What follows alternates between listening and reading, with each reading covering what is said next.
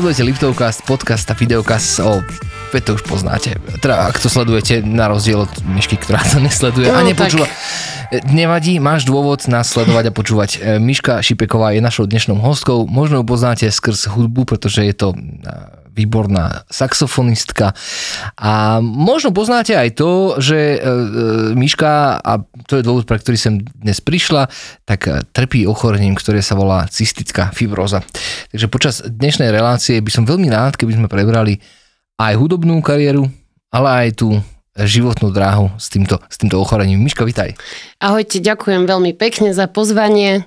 Teda trošku také z mojej strany možno samopozvanie, ale vážim si to, že som tu v každom prípade. Počkaj, e, ty, Miška teraz naráža na to, že nám sama napísala, že príde a my, že jasné, veď príď. A o tom presne ten Liptovcast je a nech je to príkladom aj pre všetkých vás, ktorí nás počúvate a sledujete.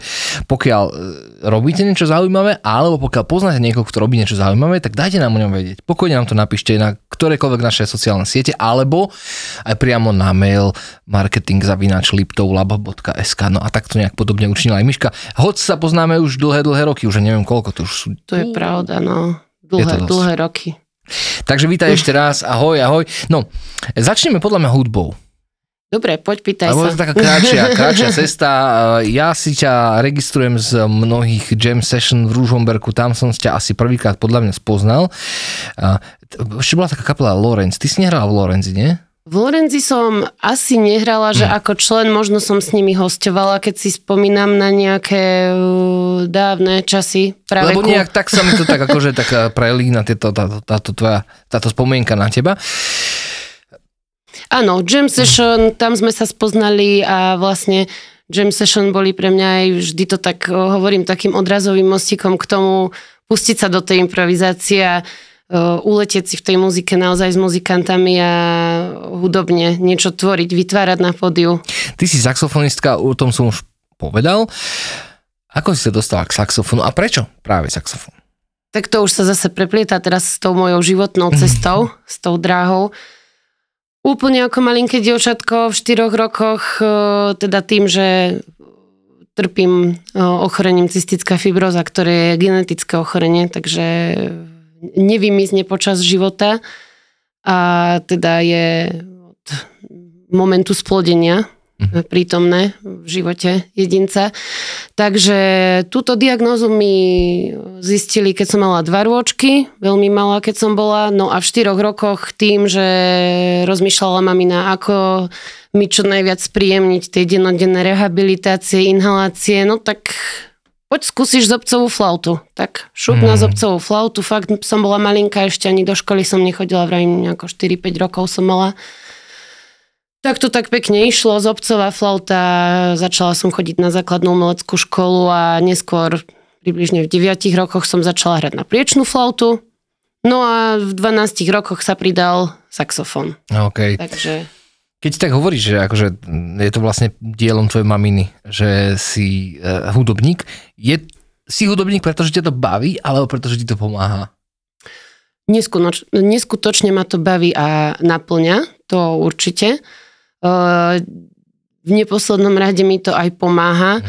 takže ešte, aby som to možno tak neoklieštila, že len dielo maminy, ale tých obidvoch rodičov určite to bolo, bola zásluha, lebo tak uh, boli muzikánsky obidvaja zameraní, takže takto som sa dostala nejako prirodzene a tá muzika nás prevádzala aj v rodine, aj brácho sa venuje hudbe, takže...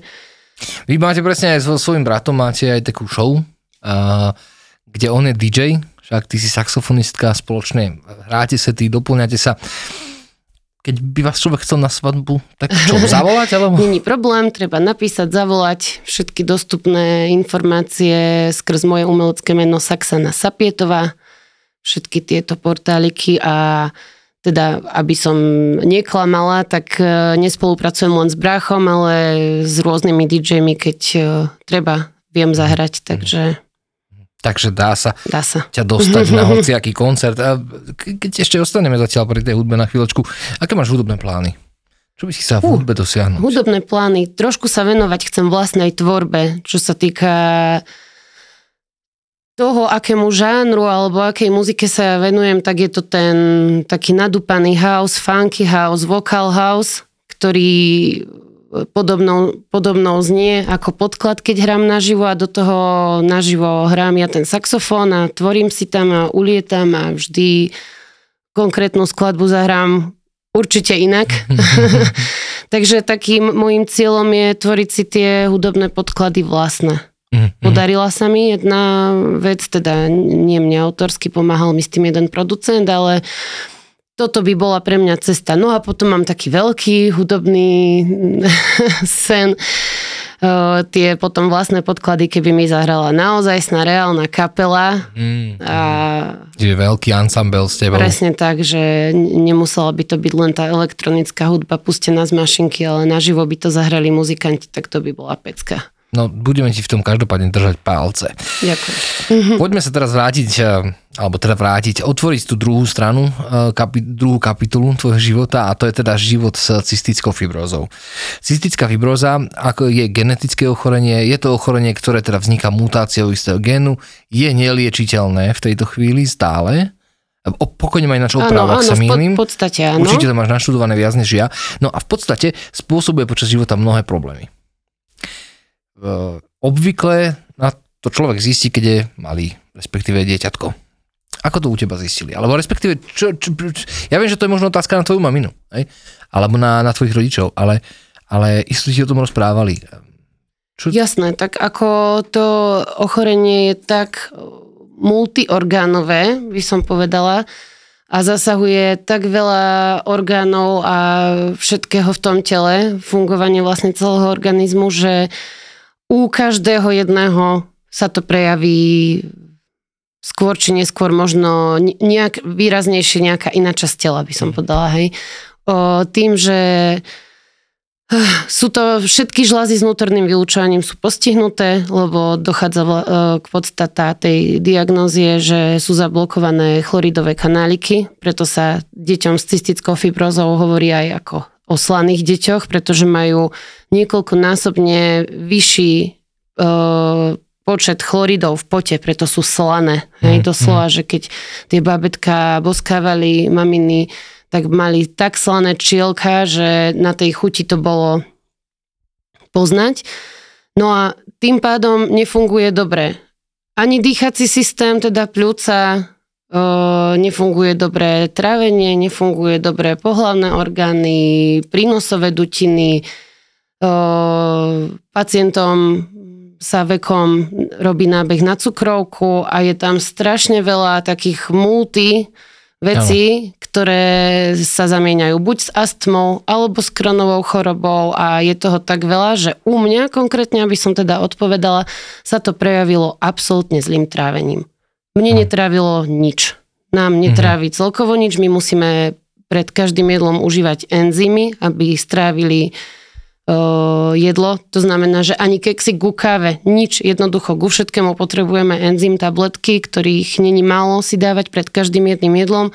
No a u mňa to zistili ako u malého babetka, že tie plienky sa jednoducho nedali ani vyprať. Takže u mňa to bolo zlé trávenie a samozrejme, že neskôr sa pridávali aj iné ťažkosti, ale už ako tak bolo to ochorenie podchytené a už tam nejakým spôsobom sa riešili len tie symptómy, lebo presne ako si povedal, e, cystická fibroza ešte momentálne je stále nie absolútne vyliečiteľné. A sú tu síce moderné lieky, ktoré sa k nám dostali už minulý rok, ale stále ovplyvňujú len čiast, čiastočne ten chybný gen. Takže... Mm-hmm. Je to taká tá tzv. genová terapia. O tom sa mm. bavíme, či, či, či to nie je to, čo sa mm, Ako tie lieky už trošku upravujú tú informáciu, ako keby sme si to predstavili, že je chybne napísaná kniha, mm-hmm. to je ten zlý gen a príde ten čitateľ a má to poslať ďalej, tak už tú informáciu trošku upravuje a ne, nepovie ju úplne s chybou, ale na tie ďalšie procesy mm. tam dostáva telo informáciu, že už to je ako keby napísané správne v tom tele, ten, tú genetiku, keď teda riešime, ale stále, stále, stále musíme robiť denne všetky procesy, mhm. inhalácie, odlieňovanie, rehabilitácia, enzymy a plus teda mne sa ešte niektoré veci zhoršili, lebo samozrejme, že lieky ako všetky sú na niečo skvelé a na niečo máš vedlejšie účinky, mm. takže... Ja by som chcel, aby sme dnešnú debatu naozaj viedli iba v tej, v tom rozsahu, ktorý je tebe príjemný. Dobre, Jasné, takže ja aby si... pohode. Uh, ja veľmi rád túto debatu vediem práve preto, že, že um, nás pozerajú aj ľudia, ktorí majú niekoho v rodine s cystickou fibrózou, ľudia, ktorí majú povedzme svoje dieťatko s touto chorobou, alebo sami pacienti. Takže mnohým tým ľuďom môžeme dnes tak trošku akože otvoriť oči. A keďže ja som tu akože taký advokát úplne laickej verejnosti, lebo ja o tej chorobe naozaj, čo si viem, lebo mám nejaké zdravotnícke vzdelanie, ale, ale veľmi málo. Preto budem sa ťa pýtať aj veci, ktoré sa ti môžu zdať ako jednoduché, lebo ty Jasné, toho máš načítaného na to veľmi veľa. Takže toto sme si vyjasnili. Dobre, aké sú tvoje prvé spomienky na túto chorobu? Vieš, že kedy si nejak si sama začala uvedomať, lebo my sa tu bavím naozaj o vážnej chorobe. Že to nie je žiadna sranda. Tie spomienky idú naozaj asi s tým takým pravidelným režimom a to doslova, že drezúrou by som povedala, kedy keď si to začne to dieťatko uvedomovať, že aha, teraz musím inhalovať. No pre mňa to bolo akože prirodzené, ako keď učíš malé dieťa, že si musí umývať zuby, hej, čiže čistíš si pľúca, musíš tu inhalovať a inhalácie neprebiehali tak, ako teraz elegantne, že sa strekne jeden sprej alebo 5 mm. minút ti inhalátor, ano, liek a nainhaluješ sa, ale to bola naozaj krabica jak vysávač, ktorá hučala, ten kompresor to rozprášoval, teraz tá maska na tvár a sedíš a hodinu dýchaš. Takže mm. Pre malé decko udržať hodinu v kľude v tých podmienkach 90 rokov klobúk dole všetkým našim rodičom, že to zvládali. Takže asi vtedy som si to začala uvedomovať a potom samozrejme skore ranné vstávania či už škola, či už škôlka, pretože u nás je to hodinu, hodinu a pol proces, to bol naozaj, kým človek dokázal reálne ísť do terénu, hej, čiže to sú kvantá hlienov, odhlieniť sa ráno, vyčistiť ten organizmus. Naozaj, ako keď si človek čistí ráno zuby, tak my musíme vyčistiť ten, ten dýchový aparát, by som povedala.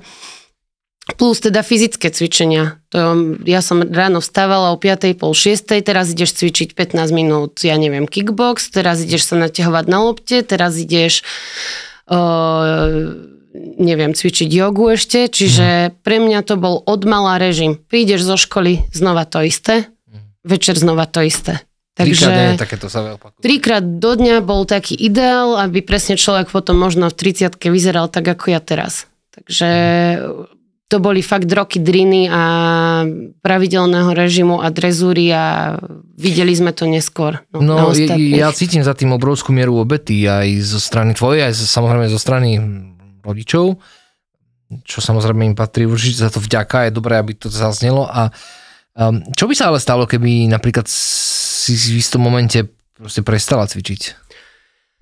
Tak sú typy ktoré buď vzdali, alebo poznám rodičov, ktorí, a veď nech si pospí o hodinu, veď nebudem ho alebo ju trápiť skorým ranným stávaním a tí ľudia už nie sú medzi nami. Bohužiaľ, mne odchádzali kamaráti v 7 rokoch, v 12, v 18 veľmi veľa mladých ľudí, ktorí to treba cez obdobie puberty absolútne nechceli riešiť, ne nič není, cítim sa fajn. No ale tie plúca jednoducho chradnú. To ti to ne, nebude zo dňa na deň, ale ty keď týždeň, dva nebudeš inhalovať, tak už z dva mesiace na to sa ti bude inak dýchať a keď nebudeš inhalovať pol roka, tak ako o čom sa bavíme. Sú tie zmeny ešte navrátiteľné? Keby... Uh, no, to je dobrá otázka. Uh, vo veľa prípadoch už neboli navrátiteľné. Mhm. Lebo tá diagnóza celkovo sme v podstate teraz prví dospeláci na Slovensku tým, že tá liečba išla nejako a napredovala a mali sme už tie prostriedky, lebo pár možno rokov pred nami, keď ja som ročník 90, tak neboli ani tie inhalátory. Hej? Takže tí pacienti ani nemali možnosť byť v takom dobrom stave, čiže sa im napríklad dostala liečba, ja neviem, v období puberty a to už proste nedáš, lebo nezvrátiš ten stav na to a tie plúca jednoducho, keď na konci tie, mm, al, tie alveoly alebo mechuriky, keď už od, odumierajú a odchádzajú ti a zostáva ti nejak, nejaké torzo tých plúc, tak to už proste nedáš. Mm-hmm, mm-hmm, rozumiem. Ale zároveň zase, aby som to tak pozitívne, že aj nerozdýchané plúca a zahlinené vždy vieš ešte nejako naštartovať a snažiť sa ich aspoň mať v dobrej forme. Čiže nemusíš zlomiť palicu. Presne tým, tak. Že... Aké to je, keď, eh, keď máš 7 rokov a prichádzaš o ľudí s podobnou diagnozou? Je to strašné a zároveň motivujúce, by som možno povedala, lebo moja mamina sa teda so mnou nikdy nejako v rukavičkách nehrala a povedala mi, chceš žiť, no tak proste urobíš teraz toto, toto, toto, lebo môžeš zomrieť. Proste normálne tvrdý fakt. Mňa, keď sa rodičia pýtajú, no ale on nechce teraz cvičiť, vieš, a on má obdobie vzdoru a teraz sme začali chodiť do školy a to sa všetko nedá. Všetko sa dá, keď sa chce. Mm-hmm. To, je, to je odpoveď pre mňa. Nikdy neexistuje to, že sa to nedá, proste len sa musí človek opýtať, či chcem, či nechcem. V prípade malého dieťaťa si tú uh, otázku musí položiť rodič, lebo proste buď chcem alebo nechcem a ja už tiež ako rodič vidím, že jednoducho nejaké hranice, keď si dáš a ciele, tak ich vieš dodržať a ide len o to naozaj no proste to nejako dodržať alebo si stanoviť ten cieľ a nepoľaviť v ňom.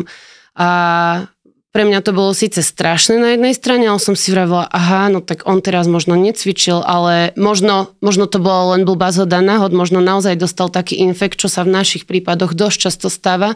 Zomrela mi mladá 19-ročná kamarátka, ktorá dostala zápal plúc, bacil, ktorý je bežne okolo nás, to môžem neskôr potom spomenúť také najväčšie nástrahy a proste to nedala, behom dvoch týždňov zomrela, vyštudovaná baba, proste študovala herectvo a to bolo strašne ťažké a vtedy som si to tak asi najviac uvedomovala. Ten mladý človek, 18-19 ročný, má život pred sebou a fakt viem, že sa snažila aj ona a proste to nedala. No. Takže... No, no, um, povedala si také slovo tvrdý fakt na stole, tak, um, tak takým podobným tvrdým faktom je, že je šanca jednak 2500, že sa človek narodí s uh, cystickou fibrózou zároveň priemerný vek dožitia už sa teraz asi posúva. 40. Už to môže byť tých 40, ale po minulé roky na Slovensku určite nižší. No, to znamená, no ale zase na, na jednej strane je dobré, že nechcem samozrejme to nejak zľahčovať, ale je dobré, že to máš, že si sa narodila teraz. Lebo keby si sa narodila v no, 70 jasne. rokoch, tak vieš, tak to je aj z hľadiska Chopin si tiež dlho nepožil, vieš? Nie, U, údajne mal cystickú fibrózu, áno, áno, áno takže... Musím dobehnúť takéto Čiže, čiže toto sú vlastne také, čiže tým, že je tá šanca, že jedna k 2500, to znamená, že vy sa musíte asi mnohí poznať navzájom. Áno, po, tá základňa je... Starší. Tá základňa pacientov teda je úzka, napriek tomu pre veľa ľudí laickej verejnosti je to také zase niečo možno nové a nevysvetliteľné. My ako pacienti sa medzi sebou nesmieme stýkať. Pretože my sme pre, pre seba sme úplne že najväčšou hrozbou.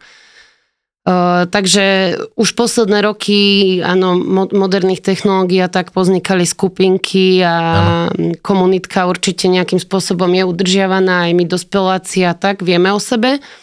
Ale stalo sa mi minulé um, úplne čiro náhodou, som hrala jeden festival a Došiel za mnou typek, sme sa začali rozprávať, taký dobre vyzerajúci 40 a kecali sme, kecali sme, kecali sme, až sme nejako došli na tému detí a korona a aké to bolo pred dvoma rokmi. Ano. Neviem, netuším vôbec, ako sme na to prišli a on iba, ale aj ja mám cystickú fibrozu.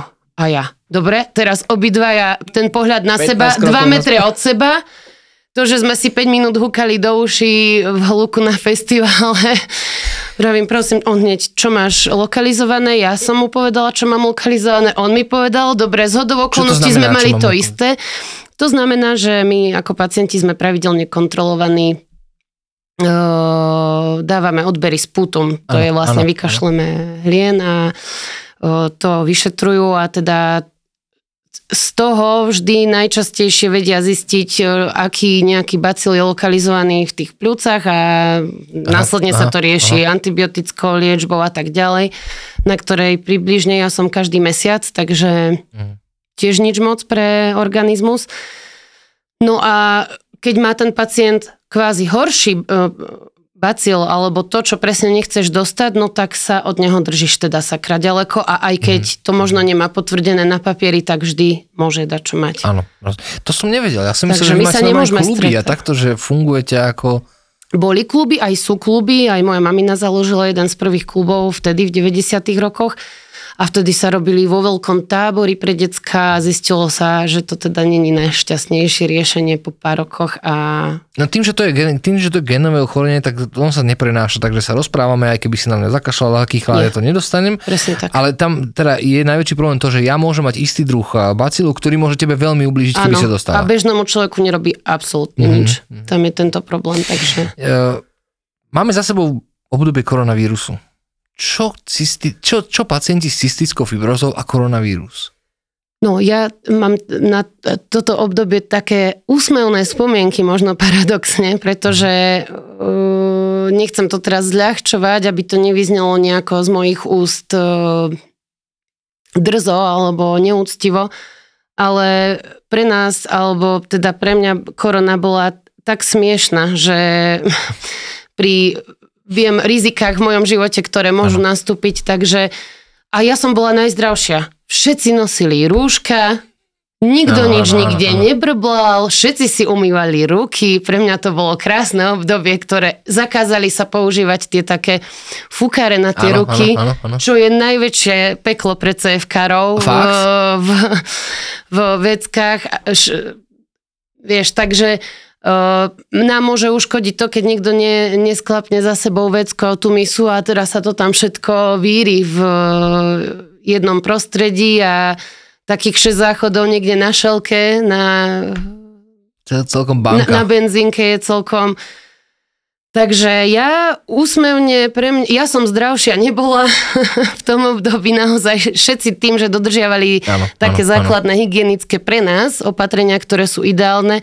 Zase není dobré žiť v bavlnke a je dobré, aby človek mal tú prirodzenú imunitu a ja som teda od mala vždy fungovala, či už aj na veľkých festivaloch, kde nebola tečúca voda, tepla a elektrika, neviem čo všetko bolo treba vždy na dezinfekciu. Či už som fungovala na skautských táboroch, mm-hmm. kde som si proste vydupala, že som na bicykli chodila 3 kilometre na bicykli, aby som si v jednej starej horárni umila a vydezinfikovala všetko ráno, na obed mm. a večer a proste to sú tie obety a to, že či chceš. Lebo mohla som byť, joj, a tam nemôžem ísť, vieš, a to mne sa nedá s diagnózou, a tam nebude chladnička na lieky na festivale Vždy som prišla k tým záchranárom a vždy som si tam ten liek proste dala. Hej, to ako... tak funguje normálne, že no, jasné, ten záchranár... ja som si to takto ošefovala, oni sú Super. tam od toho, takže prečo Super. len nevyužiť a nehľadať tie cesty, ako sa to dá. Jasné, rozumiem, rozumiem. A keď sa to nedalo, tak sa to dalo do miestnej reštiky. Dobre, ale, ale uh, ja som sa pýtal aj na to, že mala si koronavírus? Akože keby si ho chystila, mohol byť vážne ublížiť? Neviem, že vraj mi raz vyšiel, ale Takto, aby som, sa, aby, som sa, aby som nezistoval zase príliš Pohode. nejaké citlivé informácie, Jasné. ale uh, ublížilo by pacientovi s cystickou fibrózou, keby jednoducho mal koronavírus? Uh, spájam si to hlavne ten, ten dýchací trakt. Áno, áno, to je úplné teraz hop a trop povedať, lebo to, čo jednému CFK-rovi mm-hmm. môže uškodiť, druhému nemusí a tým, že ja nie som nejaký, nemám teraz nejaké podklady um, a jasné, štatistiky, áno ako mohlo by, ale stále hovorím, že myslím si, že sú pre nás horšie infekty a bacile, ktoré nám vedia viac uškodiť ako konkrétne koronavírus. Ano, tým, že sa vyvíja táto debata, ako sa mm. vyvíja, nedá mi nepovedať, že nie sme lekári a akékoľvek informácie zdravotného charakteru, ktoré tu rozprávame, či už nás pozeráte alebo počúvate, sú na báze ty ako pacient, skúsenosť, ako ja ako like. Nikomu my samozrejme neradíme, ani to, čo hovoríme, že je, je to výsledok nášho subjektívneho myslenia a Presne nie tak. nejakých vedeckých a, a týchto faktov. Toto musíme naozaj povedať. Už som to asi tretíkrát hovoril v Liptovkaste no, počas jeho... Treba, treba, lebo potom ľudia, aby... Aby sme niekoho nepomýlili vážnym spôsobom. O to Presne ide. tak. Tak. takže dobre, takže, lebo ja som čakal skôr, že mi povie, že áno, že koronavírus predstavoval smrteľné riziko pre nás a jednoducho nikam sme nechodili. O, niektorí takí boli. Uh-huh, to uh-huh, už je zase uh-huh. od nadstavenia či máš cystickú fibrozu, či nie, ako to pojmeš a ako to riešiš. Na začiatku sme všetci boli strašne vyľakaní, ale zase aj moja skúsenosť a realita v tých nemocniciach bola iná. Absolútne, mm. ako nám predstierali. Takže Mm-hmm, ja jasné. túto tému by som asi týmto Dobre, uzavrela. Uzavrieme túto tému. Aké sú nástrahy teda? Má človek cystickú fibrózu a teda musí sa držať v podmienkach, ktoré by mali byť akože čistejšie, bezpečnejšie. Čo to ano. znamená? Čomu sa človek musí vyhýbať? Tak, tá hygiena je na prvom mieste, ako taká, hej, to neznamená len teraz umytie tých rúk, ale tam musíš držať v hygiene a musí sa s tebou naučiť človek aj v domácnosti žiť a fungovať, aby ten uh, pacient s cystickou fibrózou mal v podstate vytvorené nejaké to prostredie na život a čo najmenej tých nástrach. To znamená, jedna z najväčších nástrach, odstatá voda.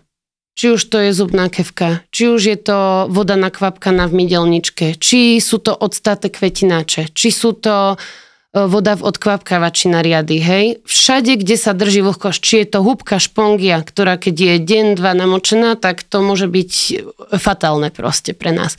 Či je to presne zaklápanie deklika na vecku či je to jednoducho všetko, kde by mohla sa držať odstáta voda, rybníky, nevyčistené bazény, jednoducho nevieš si ani predstaviť, kde čo. Rohoška v aute, ktorá je navlhnutá 3 dní a teraz smrdí v aute napríklad. Mm-hmm. Čerstvo pokosená tráva. Čerstvo ano, pokosená tráva. Kosím trávnik väčšinou s rúškom, milujem kosenie trávy. Tuto možno pre niekoho nepríjemnú činnosť Takže aj tam sú pre nás nebezpečné e, bacile, ktoré tam je konkrétne cepácia, ktorá dostala tá moja kamarátka, na, na čo vlastne aj umrela. Znitá cibula. Vieš, kupuješ si proste v obchode cibulu, ano. tak jednoducho ja ju nekupujem vieš, kupujú nejaký iný rodinný príslušník proste. Nájdem znitú cibulu doma, no tak proste ani nejdem k tomu, lebo viem, že to je pre mňa riziko. A ako to nájdeš? Akože v zmysle, že aj tak sa musíš k nej dostať, že uvidíš, nie? Či, jasné, ako väčšinou sáčkami, hej, zase naberať uh-huh. a nebudeš to čúchať zase k nosu, uh-huh. keď vidíš, že je znitá, tak ju necháš a to už sú také praktické veci. Ale jasné, že všetko toto by mali vedieť aj tí rodinní príslušníci, alebo minimálne kamaráti, keď k nám prídu tiež vecko otvorené non-stop do Korán a ja keď niekde prídem, tak všetkých normálne pekne poprosím, prosím vás, mohli by ste aspoň na tento víkend na chate dodržiavať toto, toto, toto, pretože je to pre mňa škodlivé. Niektorí kamoši ma poznajú, vyčistia pol domu, vysával som neviem čo, napríklad prach, nevravím, že neškodí, alebo pele, ale nerobia nám taký problém ako tie vlhšie prostredia. Ano. Napríklad motilia záhrada, alebo nejaký akvapark, kde je vlhko, alebo ja neviem, tie také botanické záhrady. Mm-hmm. Tam ja ani nemôžem. To, tomu sa ja absolútne vyhýbam a keď nemusím, tak nejdem do mm-hmm. takéhoto prostredia. A to sú dennodenné veci, ktoré ťa ani nenapadnú. Nenapadnú ti, lebo toto som sa presne chcel spýtať, že či akože máš so sebou vždycky nejaký taký manuály, ktorým si niečo overuješ. Už hlave, hej? Prvé, čo mi napadlo, keď si hovoril o tej odstatej vode, čo som ináč veľmi prekvapený, e, keď si povedal, že mydelnička uh, s tou, lebo by som povedal, že práve v tej mydelničke je najčistejšia tá voda odstata, hej. Uh, ale čo som veľmi, veľmi prekvapený je, že môj syn má rok a pol teraz a mláka je pre ňoho Najviac. Najviac, hej. čo je úplne podľa mňa prirodzené, ale toto muselo byť tiež riziko, nie? Presne tak, to boli malému decku vysvetli, že nemôže sa presne hrať v mláke. Áno. Alebo uh, nepustí ho teraz so všetkými do toho bazéna, kde vie, že sa nemenila voda 300 rokov, takže my sme chodili väčšinou, už mamina brala také, že menšie zlo, alebo brala to tak, že no tak tie prírodné vody možno lepšie ako kvantum u divakva parku, kde sa vykúpalo a nevieš, kto s čím prišiel.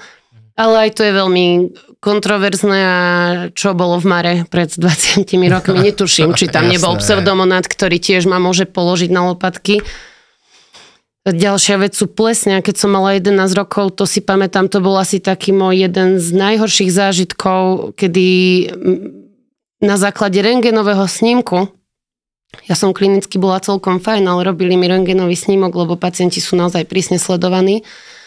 A tie plúca, keď si predstavíš zdravé, sú vlastne celé ako keby čierne a vidíš na snímku len rebra. Ano. Hrudný kôž. Ano.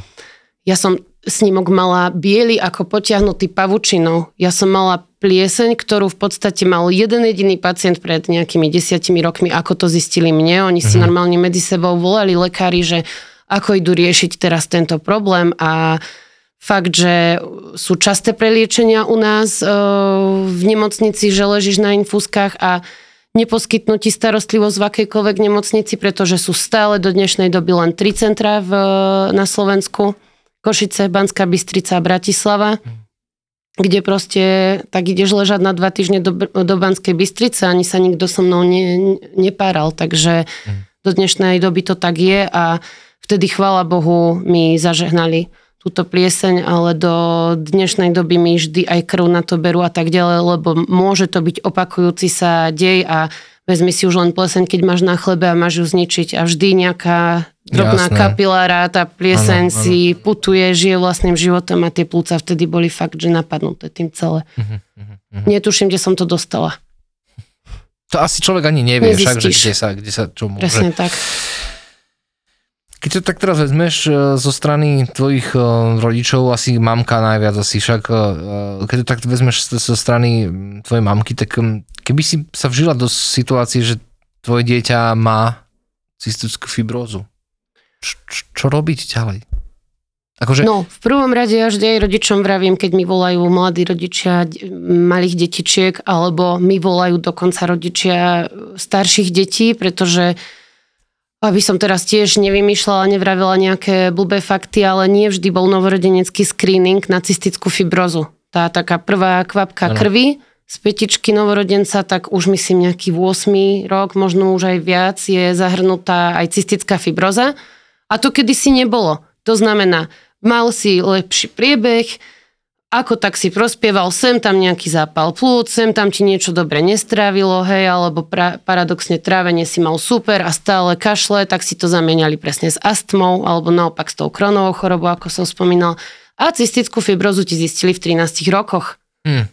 Čo je úplne Hrozné. reálny fakt, ktorý sa dial, ktorý moji rovesníci terajší No veď mne zistili v 15 cystickú, hej? Takže dovtedy to telo nebolo vôbec liečené. Povedali sme si, čo sa deje s neliečenými pľúcami ano. a dutinami a všetkým proste, ako to telo degraduje. Takže som sa odklonila od otázky. No, no to nie to vôbec, že čo, čo rodičia, vieš, že čo keď, by, čo, keď, ak nás teraz sleduje nejaký rodič, ktorý má dieťatko, ktoré proste má... nevešať hlavu. Jednak sú absolútne iné možnosti, a väčšinou už mi teda volajú rodičia malých detičiek, lebo sa to zistí hneď v tej pôrodnici už. A naozaj tí detskí lekári sú už tak tiež skvelí a už tie deti majú naozaj možnosti od malých inhalátorov, masiek a neviem čo, čo my sme nemali jednoducho, keď nevedel cez náustok natiahnuť liek inhalačne, tak toho rodiča mohol rozkrájať, jednoducho to do toho dieťaťa nemal ako ani dostať. Mm-hmm. Ja si pamätám naparovania, proste boje, strašné boje a nechcem a neviem čo, obarila mi mamina nechťať zobiť dve nohy. Hej, budeš sa naparovať. tiež nechcela, tiež Asi v najlepšom vedomí a svedomí, ale áno, aj takéto spomienky mám, takže ten rodič hlavne nech sa nezrúti, on musí byť oporou pre to dieťa a stále sa to dá prejsť a nielen cystická fibroza. Akékoľvek máte ochorenie v rodine, tak sa to dá prejsť formou hry a formou nejako to proste tomu decku zaobaliť, ale zároveň mne nikdy neklamali a povedali mi na rovinu, keď toto nebudeš robiť, zomrieš. Akože fakt sa so mnou, od malého dieťaťa sa so mnou nepárali. Je to dobrý prístup podľa teba? Podľa mňa najlepší. Akože na rovinu, lebo boli aj také prípady, neboj sa, tebe nič není, vôbec nič ti není, ale musíš robiť všetko toto.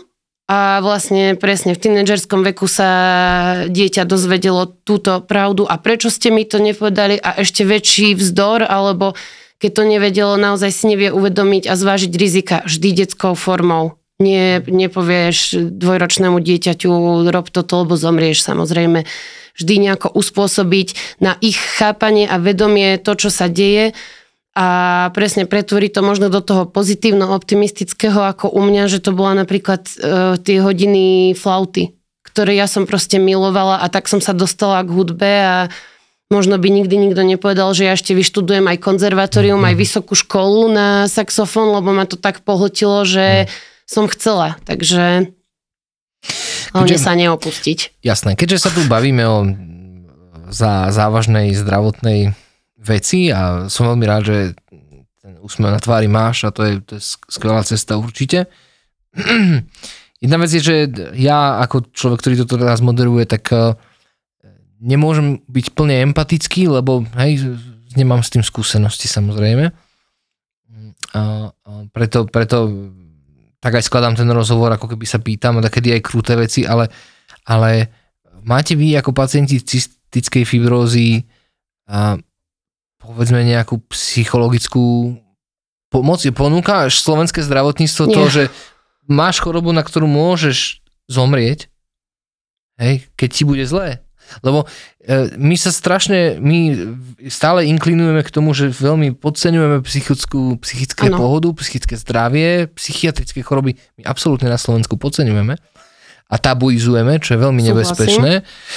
Že či dnes už funguje to zdravotníctvo tak, že ti ponúknú, toto je proste psychológ, ktorý sa špecializuje na takéto choroby a keď ti bude zle, zavolaj. Nie, nie, vôbec. Nič. E, ten klub cystickej fibrozy vlastne, ktorý ešte vtedy riešila mamina, tak robili také pre rodičov aj sociálne poradenstvo napríklad. Ako rodičia máte právo na to, na to, na to, treba si zažiadať, bla, bla, bla, tam, tam, tam. Toto tiež absolútne pokulháva. Tí rodičia nevedia, na čo majú právo. Mladí ľudia, ja proste v 18 ja som nevedela, či mám právo na invalidný dôchodok, či mám právo e, ísť si žiadať niečo navyše, proste absolútne no a psychológ ďalšia vec, proste nemáme absolútne že v tých kluboch to ešte tak tedy ako keby tak súkromne alebo v tom takom mimovládnom sektore si riešili tie organizácie, že je tu nejaký človek presne na takéto poradenstvo alebo dietolog, čo je tiež veľmi dôležité. Mm-hmm. Toho takisto nemáme. Tým, že my máme vysokokalorickú stravu, mať nastavenú ako dietu a teraz tí rodičia nevedia, čo majú deťom variť, ako im to majú dávať, ako im to tým malým babetkám majú napríklad tie enzymy dať do tela, hej. Mm.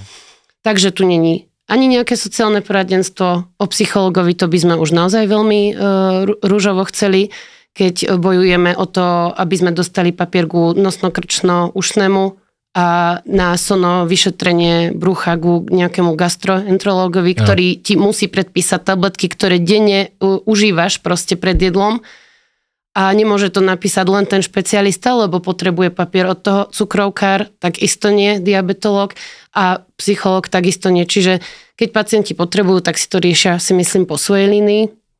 Mm-hmm. Ale takéto niečo tu není. A veľa zastúpení tej diagnózy. To som vymenovala pár lekárov, ale viem, že niektorí majú ja neviem, problémy aj s klbami alebo s niečím, ano, takže rozumiem, rozumiem. vôbec. Toto tu není.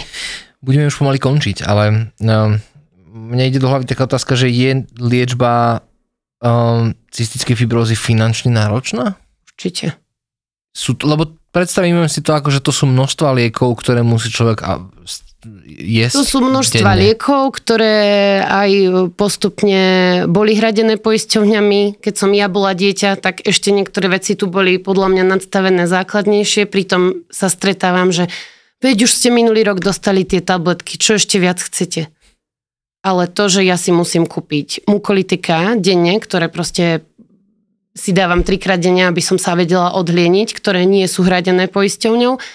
To, že teraz potrebujem neskutočné kvantum e, výživových doplnkov na dobré trávenie, čiže probiotika, nejaké výživové presne doplnky, aby to črevo a pečeň bola v pohode. Pečeňovky tak vyrástli nám niektorým behom mesiaca, že nám nasadzovali ďalšie lieky na pečeň pri týchto nových. Takže, a to sa bavíme len o tabletkách a liekoch, ktoré potrebujeme dať, aby to telo nejakým spôsobom dobre fungovalo, lebo ako som povedala, každá tabletka ti zase z niečoho ubere a to telo mm-hmm. niečím zase iným trpí.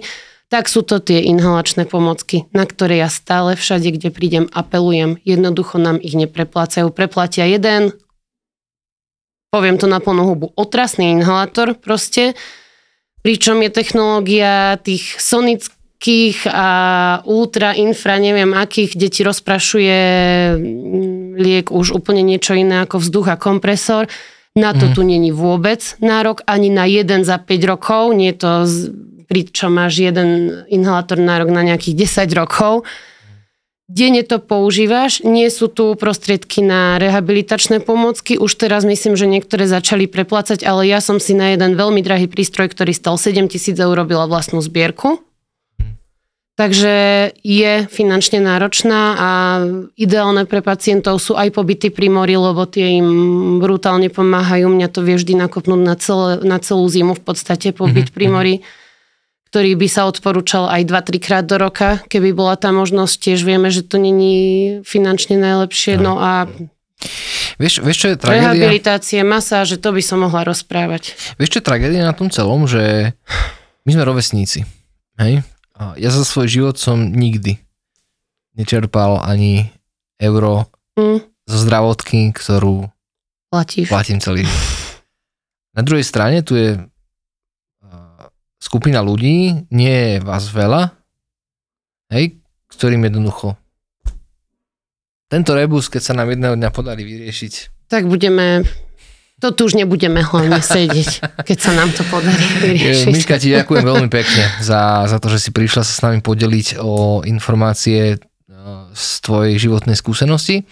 Ďakujeme za úprimnosť, ktorú si tu nechala. A ak ešte niečo, čo chceš povedať, tak pokojne to povedz.